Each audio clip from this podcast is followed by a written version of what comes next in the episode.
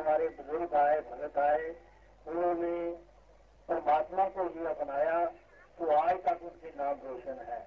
दुनिया के चीज़ों को अपनाने वाले लोग भी आए, उनका नाम कोई रोशन नहीं हुआ। आज हम जिनका नाम लेते हैं, सुबह उठ के भगवान राम का ध्यान करते हैं, भगवान कृष्ण का ध्यान करते हैं, गुरु नानक साहब का ध्यान करते हैं, ईसा मसीह का ध्यान करते हैं, हज़रत मोहम्मद का ध्यान करते हैं तो ये ध्यान क्यों करते हैं? उनको क्यों बार बार हम याद करते हैं? क्या कारण है? क्या उनके पास ये संसार धन था ज़्यादा? या उनकी वो में ज़्यादा ताकत थी? या वो बल, बड़े बलवान थे? या वो विद्वान थे बहुत ज़्यादा? इसलिए नहीं हम कदर करते। विद्वान तो हमेशा हम दुनिया में बहुत हुआ करते हैं बलवान भी हुआ करते हैं धन दौलत वाले भी बड़े हर वक्त होते हैं लेकिन उनकी कभी भी प्रशंसा नहीं हुई। उस वक्त के लोग तो चाहे उनको डर के मारे, सलाम करें, उनकी जय जयकार भी बुलाएँ, उनको जिंदाबाद के नारों से भी सरकार दें। लेकिन जब वो इंसान इस संसार से चला जाता है तो उसकी कोई उसकी नहीं करता। आज बड़े बड़े जितने राजा महाराजा हुए, सम्राट अशोक हुआ, अकबर आज़म हुआ, या और बड़े बड़े राजे हुए, जिनके पास महान ताकत थी आज उनकी कोई जय जयकार नहीं बुलाता। कोई श्रद्धा और प्यार से सुबह उठ के उनको याद करता हो, ऐसा नहीं है। तो किसको याद करते हैं? जो प्रभु के धनी थे, जो परमात्मा नाम से जिनका हृदय जुड़ा हुआ था, जो इस महान खजाने के जो मालिक थे, उनकी जय जयकार रहती दुनिया तक कायम रहती है। तो और हम भी ऐसा कार्य करके जाएँ, जिससे हमारा संसार में भी जय जयकार हो और से शरीर छोड़ने के बाद भी दुनिया हमें याद करे, दुनिया हमें पुकारे तो यही ऐसी प्रशंसा जो होती है, वो महान होती है। हम छोटी छोटी से अपनी ऐसी प्रशंसा कराने के लिए कि हमारी इज़्ज़त बढ़े, हमें चंद लोग जो है अच्छा माने, हमें लीडर माने, हम बड़े कोशिश करते हैं, बड़ा धन भी खर्च करते हैं, बहुत कुछ उद्यम भी करते हैं अपनी लीडरी को चमकाने के लिए। वो लीडरी फिर भी चमकती नहीं फिर भी उसमें अधूरापन हो जाता है। तो आप देखते ही रहते हैं कि संसार की बाहर की जो भी हम प्रशंसा हासिल करना चाहते हैं वो तो कितनी देर में खत्म हो जाती है। कोई देर नहीं लगती।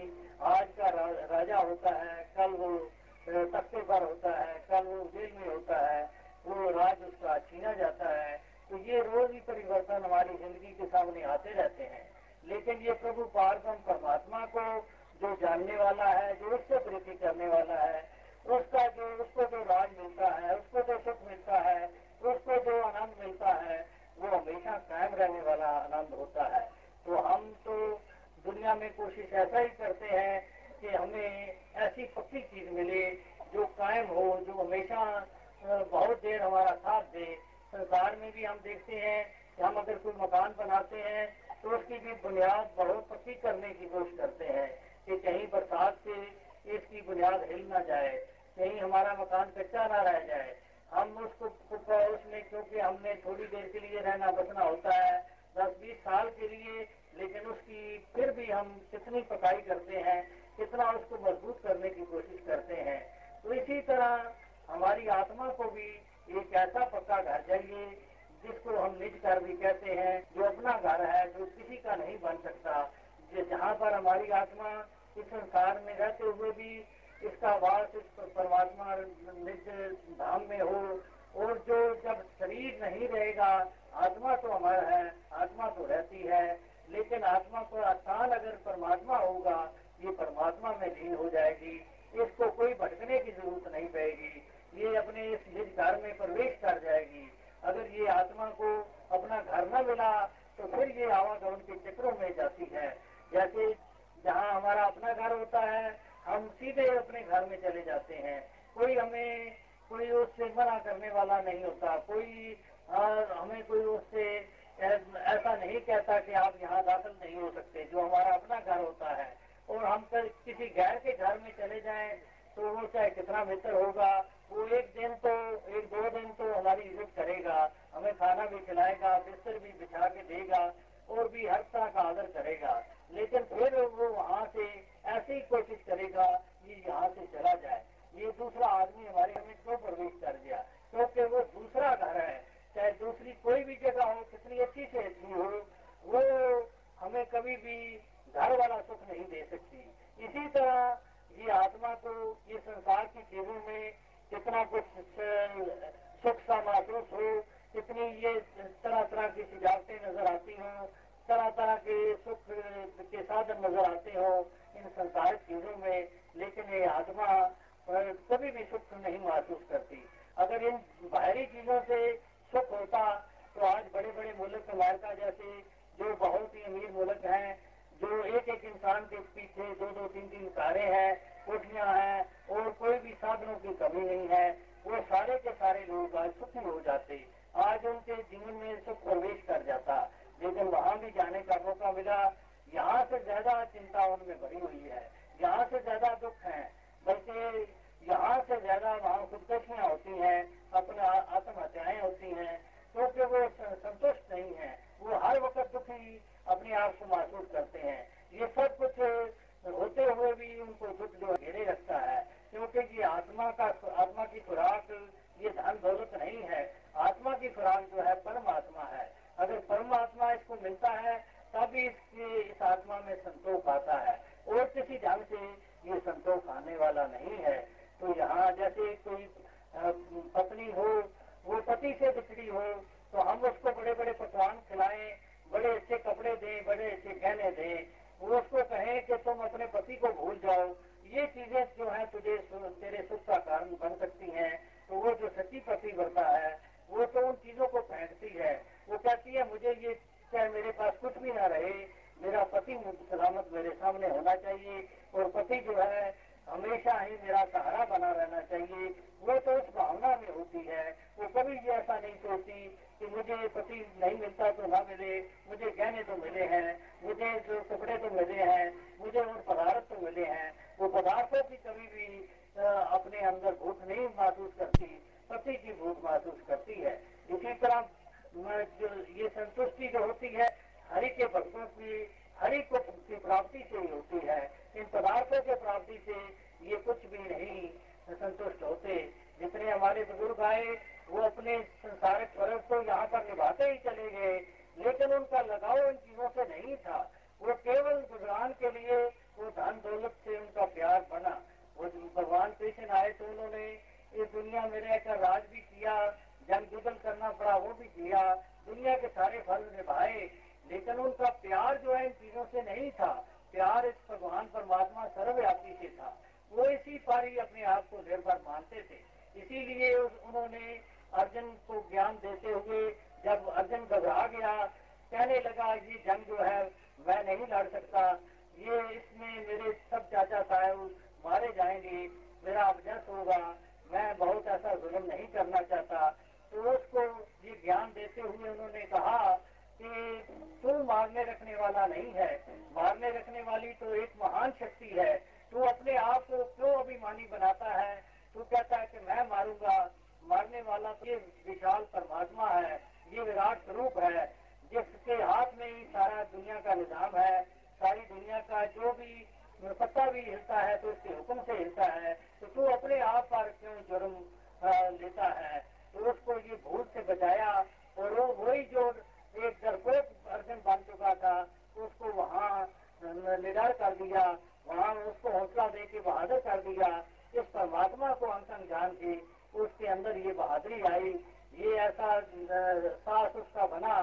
तो इसी तरह भी भगत होते हैं, वो हमेशा उनका निश्चय इस पारब्रह्म परमात्मा पर कायम हो जाता है, वो दलेर हो जाते हैं, वो दुनिया से कभी घबराया नहीं करते।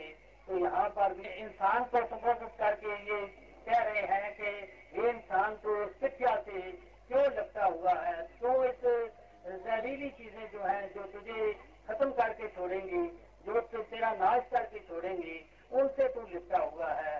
तो उनसे बहुत समझता है कि ये मेरे बड़े सुख का कारण है। इसमें मुझे बहुत कुछ मिलेगा। इस विद्या साथ तू लिपटे ना तो विद्या जो होती है, वो जैसे कोई भी चीज़ होती है, वो जायज़ जो होती है, वो तो फ़ायदा देती है। जैसे कोई जहर भी है, उसको भी हम तरीके से छोड़ कर मार कर हम इस्तेमाल करते हैं, वो हमारे लिए सुखदायी साबित हो सकती है।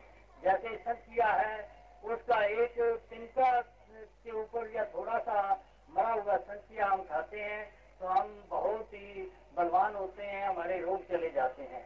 लेकिन वही संख्या जो है, वो लालच में आके या भूल में ज़्यादा खा जाए, वही हमारी ज़िंदगी को नाश करने वाला भी साबित हो सकता है। इसी तरह ये विद्या, जो माया रूपी जो लालच हमने हमारा पड़ा हुआ है, हम तो अगर बांट कर खाएँ, सबसे साझा करके खाएँ, जितना जितना ऐसा हमें ज़रूरत है, वो लें वो को भी हमारे लिए ठीक स्वीकार होगा, वो हमारे रोगों की दूर करने वाला होगा। तो अगर हम लालच करके दूसरों को तो एक रोटी नसीब ना हो, हम बड़े हलवे माले खाएँ तो इससे तो हमारा जो है वो धन जो है हमारे लिए जहर सकता है वंड छकने वाली जो भावना होती है बांट कर खाने वाली भावना जो होती है वो भक्तों में होती है और जिस तरह मैंने बताया कि जो भी चीज़ चाहे इस माया को विद्या कहा है लेकिन वो विद्या जो है हमने उस तरीके से उसका इस्तेमाल करना है वो हमारे लिए विद्या न रहे हमारे लिए अमृत बन जाए उसका एक ही ढंग है कि हम सही मैनों में जो भी हमारे जीवन को रक्षा के लिए जितने धन की ज़रूरत है जैसे मकान की ज़रूरत है, जैसी और चीज़ों की ज़रूरत है, उससे ज़्यादा हमें लालसा ना हो, उस लालसा में हम न पड़े रहें। हमें संतुष्टि होनी चाहिए अपने जीवन में। तो यही बात यहाँ पर कह रहे हैं। इंसान तो इस विद्या में क्यों लगता हुआ है? क्यों इसको इकट्ठा संसारक माया को ही दिन रात इकट्ठा करने की कोशिश करता है? इसी उद्यम में पड़ा हुआ है। ये तुझे जग में आप देख ही रहे हैं कोई भी रहता नहीं है एक आता है दूसरा चला जाता है हमारे घर में रोज ये घटनाएँ घटती हैं हमारे बुज़ुर्ग जा रहे हैं और जो नौजवान जा रहे हैं बच्चे जा रहे हैं कुछ आ रहे हैं तो ये हम रोज ही देखते हैं कोई ऐसी चीज़ नहीं जो हमारी समझ में ना आए कि हर रोज ही ये दुनिया जो है छिन छिन भंगर हमें नज़र आती है कोई आ रहा है कोई जा रहा है तो इस संसार की संपत्ति से क्यों न्यू लगा रहा है क्यों इससे अपना प्यार बढ़ा रहा है जो आने जाने वाली चीज़ है उससे प्यार डालना जो है वो कुछ सही नहीं हुआ करता जो हमें दिखाई देता है वो बिनसने वाला है जैसे बादल आता है आसमान पर तो हम कहें कि ये बादल के साय में ही हम अपनी ज़िंदगी काटेंगे तो बादल का साया तो एक मिनट में यहाँ है दूसरे मिनट में वो यहाँ से उजल हो जाता है, फिर सूरज चमक पड़ता है। बादल जो है, हमें हमेशा के लिए साया नहीं दे सकता। ये बादल की तरह, ये भी हमें जो सोच रखा है हमने ये धन दौलत चीज़ें, ये हमारा सहारा है, ये सहारा नहीं बन सकता। तो ये अभिमान को छोड़ो ऐसे महापुरुषों, भक्तों की शरण लो। तो यही कह रहे हैं, भक्तों से ही हमें ये भगवान मिलेगा। इस भगवान के भजन के बगैर, भगवान की प्राप्ति के बगैर, सपने में भी कोई कहे कि मुझे सुख मिल जाएगा, ये सुख नहीं मिलने वाला। ये चिंताएँ हमें लगे रहेंगी, ये तो हमें लगे रहेंगे। अवश्य हमें ऐसे भगवान की प्राप्ति करनी चाहिए, जो यहाँ भी हमारा रखवाला है, यहाँ भी हमें सुख देने वाला है, और परलोक में भी हमारा साई है। तो ऐसे परमात्मा से अपना नाता जोड़े, परमात्मा को जानकर, पाकर, हम जो भी दुनिया में रहते हैं खाते पीते ऐसे